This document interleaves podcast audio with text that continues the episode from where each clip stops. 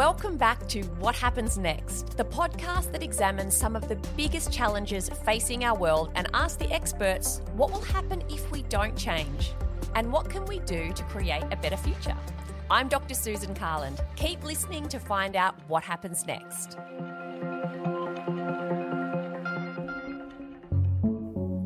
The matters discussed in this podcast are intended to be of a general nature only. They are not legal advice and should not be relied on as such. You should seek independent legal or other professional advice in relation to any particular matters that you or your organisation may have.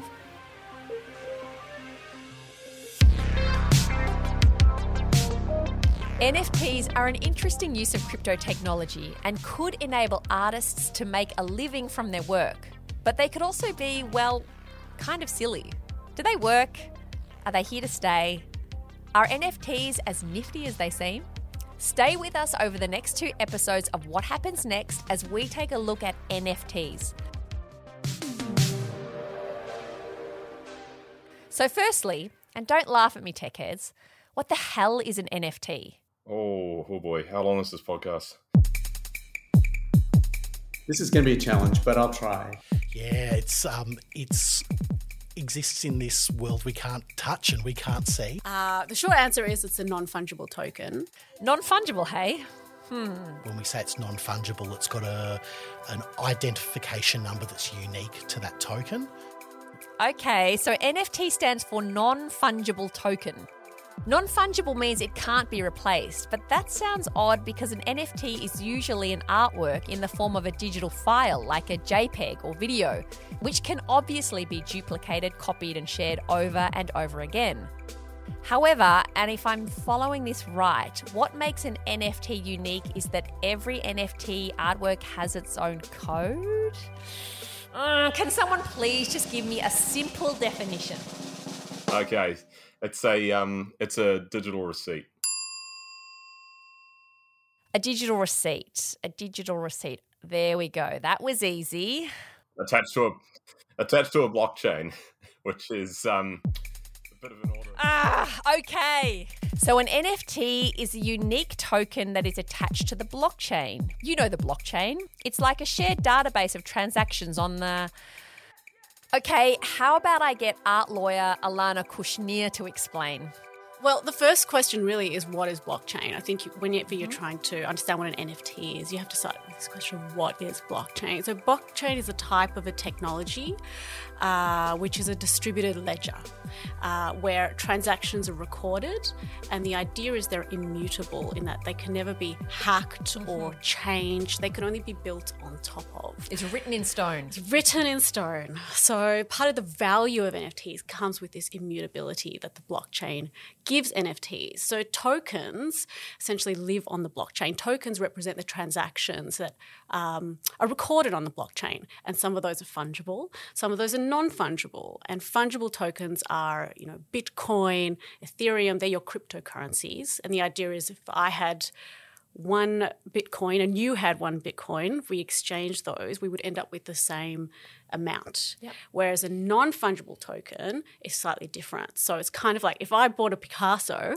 and you bought a Rembrandt and we exchanged those paintings, uh, we wouldn't end up with the same thing that we started off with. So they're non fungible. So the idea is the token is unique.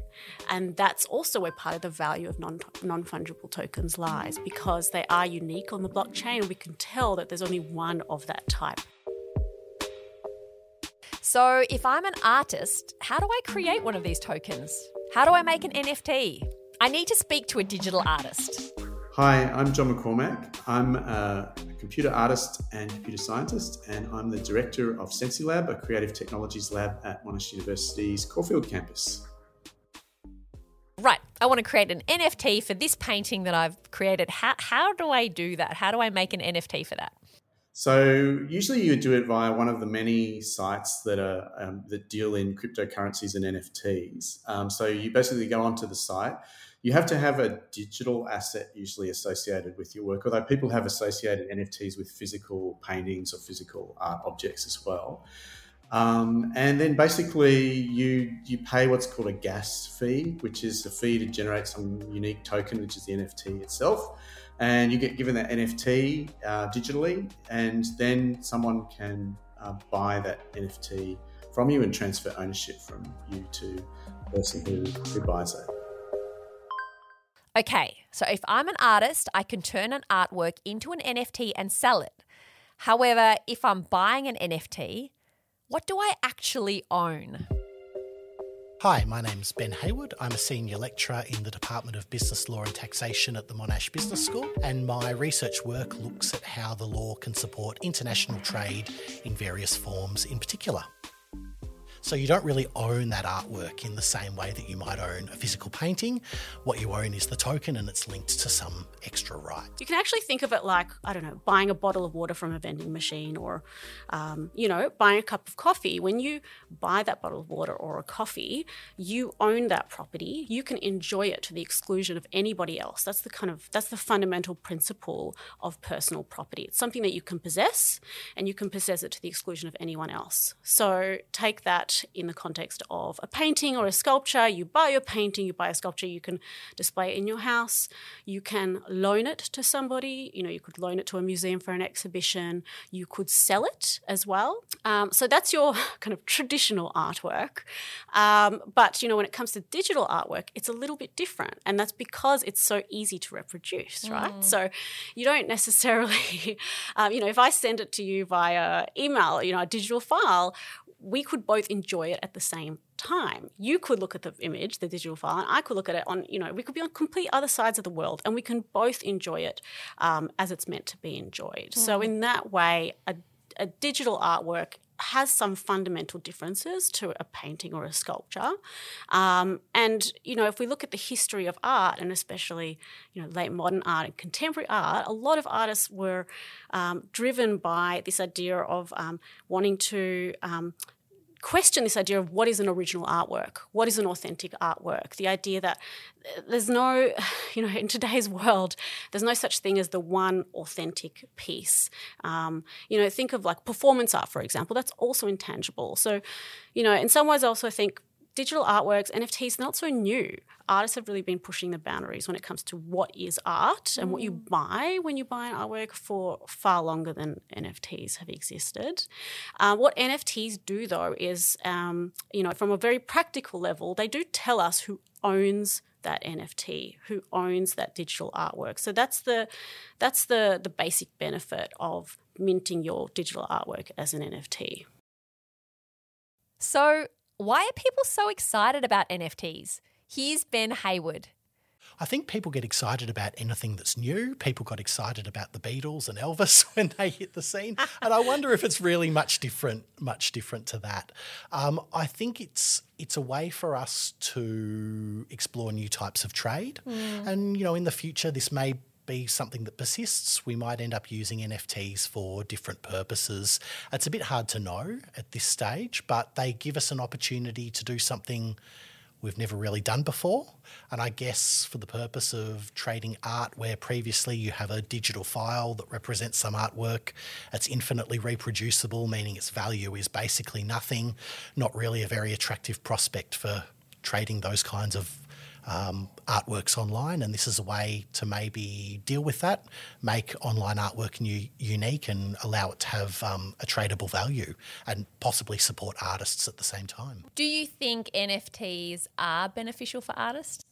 Um, they could be, in the sense that I don't know that there was really an effective way to trade digital art before this technology.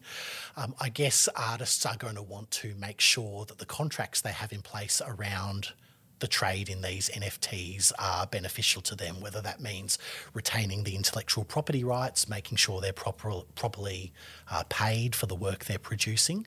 But I guess, as we've said, if you've got an ordinary file, infinitely re- reproducible, so effectively worth nothing, um, this situation has some definite advantages over that. Personally, I have a lot of reservations, so I've never really used them. Here's director of SensiLab, John McCormack. I've, I've, sort of dabbled a little bit, but I, you know, I didn't really get in when it was when I probably could have. I probably wouldn't be talking to you now, or you'd be talking to me from my multi-million dollar apartment somewhere, in, wherever, um, if I had. But um, I'm not sure. I mean, I do appreciate the fact that there were a lot of people who had menial jobs who wanted to be artists who suddenly could could live that that possibility.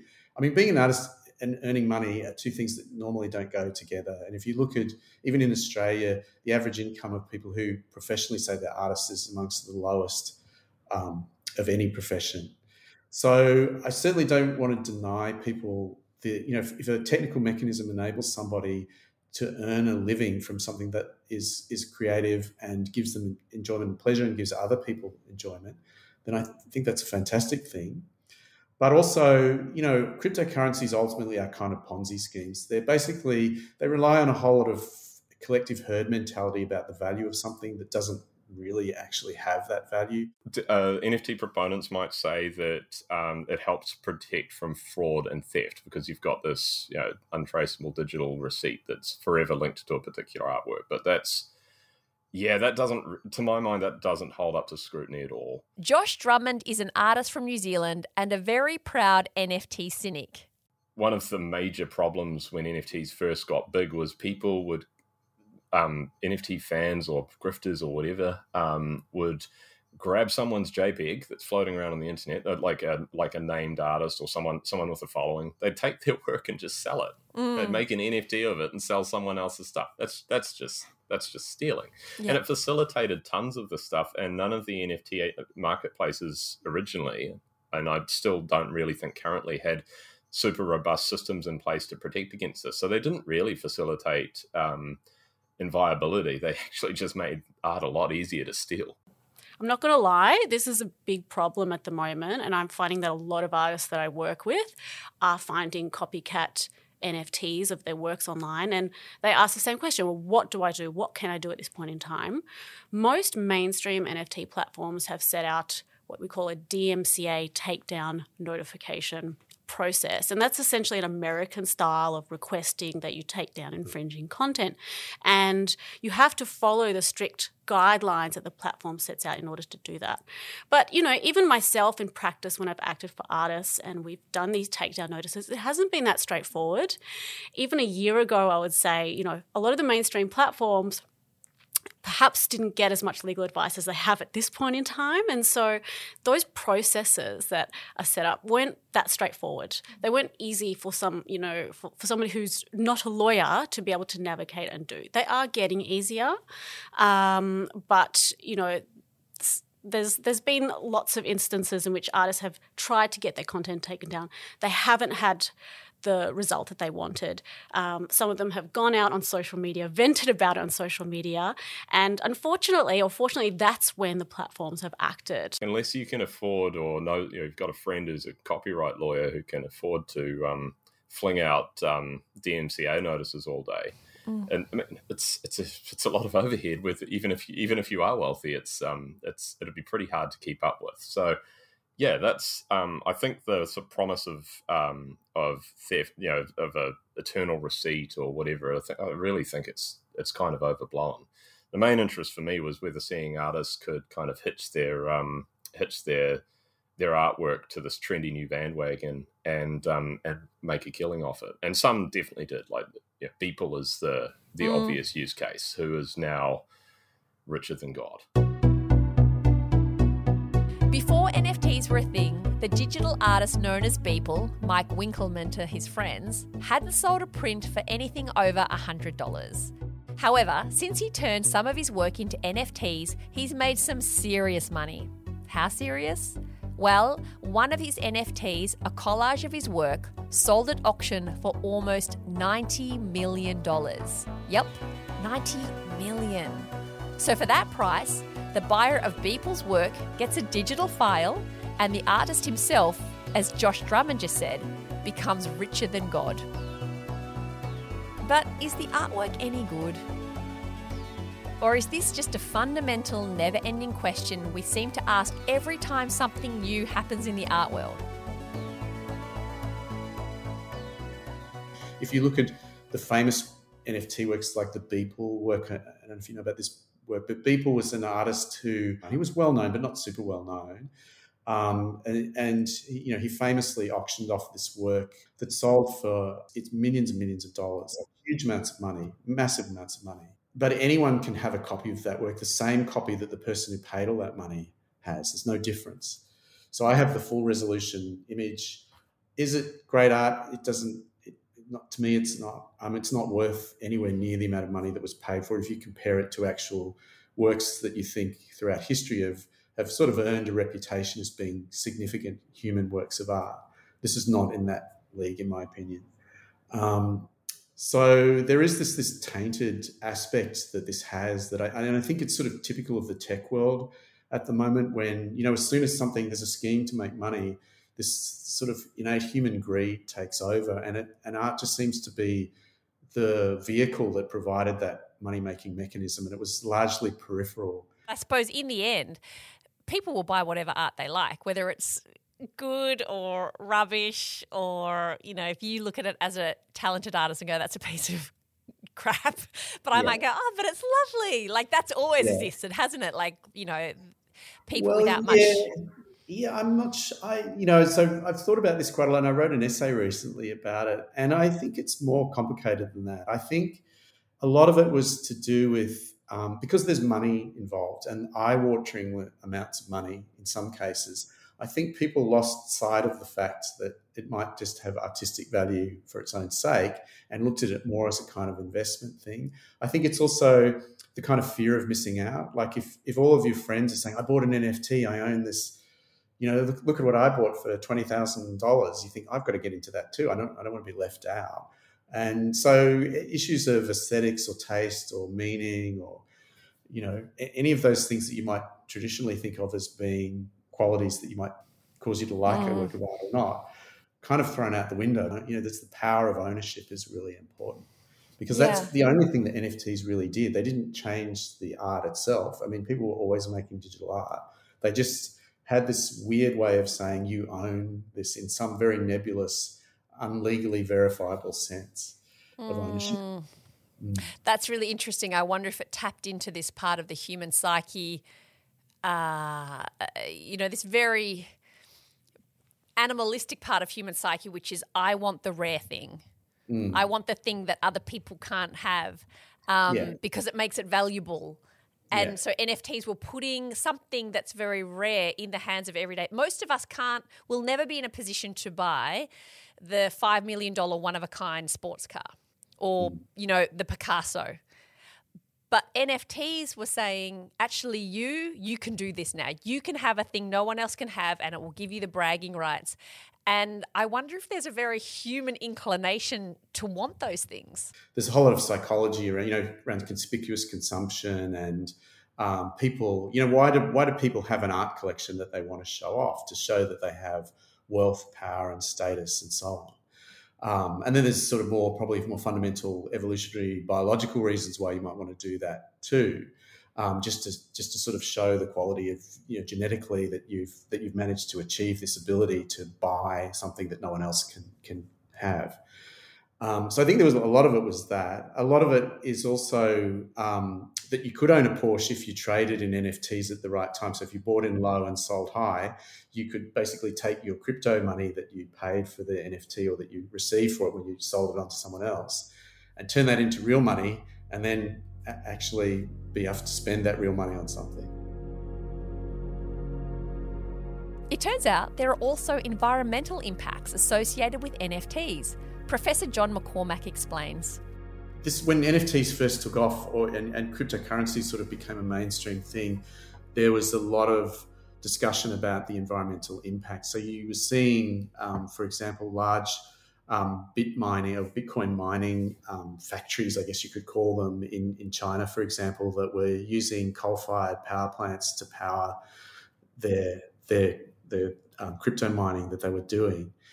And uh, so there was a reaction against this. It, it gets more complicated technically because there's two different kinds of crypto mining mechanisms, they're called. And one of them is far less environmentally damaging than the other. But the major platforms like Ethereum, Bitcoin still use the old method, which is environmentally quite, you know, I mean, also, you know, the, there's lots of industries that are environmentally bad in terms of their power consumption, but this just seems to be an added thing that's purely largely for human folly. And the environmental impacts have been really high. And now that this, when the market drops out, it's also not just the the power consumption, it's all the e waste. So people were this this big shortage of um, of computer chips uh, partially arose because of this rise in crypto and NFT.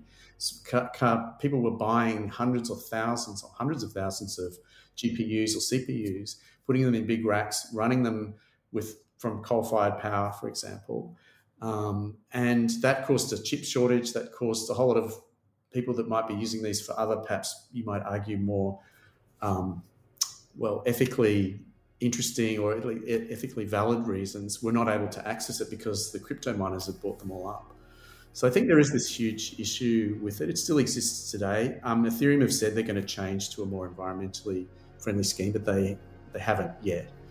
Um, and you know, so and I think uh, there, was a lot of pressure on artists to to think carefully about the environmental impact of selling their work on NFTs. And so a lot of platforms arose that were supposedly green. I mean, any NFT or any computer system uses power. You can't get around that. Um, so there is an additional cost in terms of the power consumption, and that's largely opaque to the user. Where does the where does the crypto get its power from, and who's doing the mining? And because it's all distributed, it's very difficult to to chase all that up. So has the bubble already burst on NFTs? I think a lot of interest, and, and again, I think this is due to sort of I hesitate to say the end of the pandemic, but at least a change in the way, you know, we're, we're, no longer in lockdowns. We're no longer, you know, galleries are open again. You can go to museums. People are getting out. Digital works are great if you're sitting in front of a computer, but, you know, as you said, I mean, you can print them out and hang them on the wall if you want to, but most of them, I think people might look back and say, really, I paid that much money for that. I'm glad I can finally get my head around what an NFT actually is. Are NFTs all that bad? Is there potential for artists to get paid and consumers to make a good investment? What does the future look like for NFTs? In our next episode, experts in the field of business and law discuss some of the ways they are helping both artists and consumers navigate the tricky legal world of NFTs. We'll also find out about the world's first self proclaimed anti NFT project. Thanks to all our guests Dr. Ben Hayward, Professor John McCormack, Alana Kushnir, and Josh Drummond. For more information about their work, visit our show notes. If you're enjoying what happens next, don't forget to give us a five star rating on Apple Podcasts or Spotify and share the show with your friends. Thanks for joining us. See you next week. The matters discussed in this podcast are intended to be of a general nature only. They are not legal advice and should not be relied on as such. You should seek independent legal or other professional advice in relation to any particular matters that you or your organisation may have.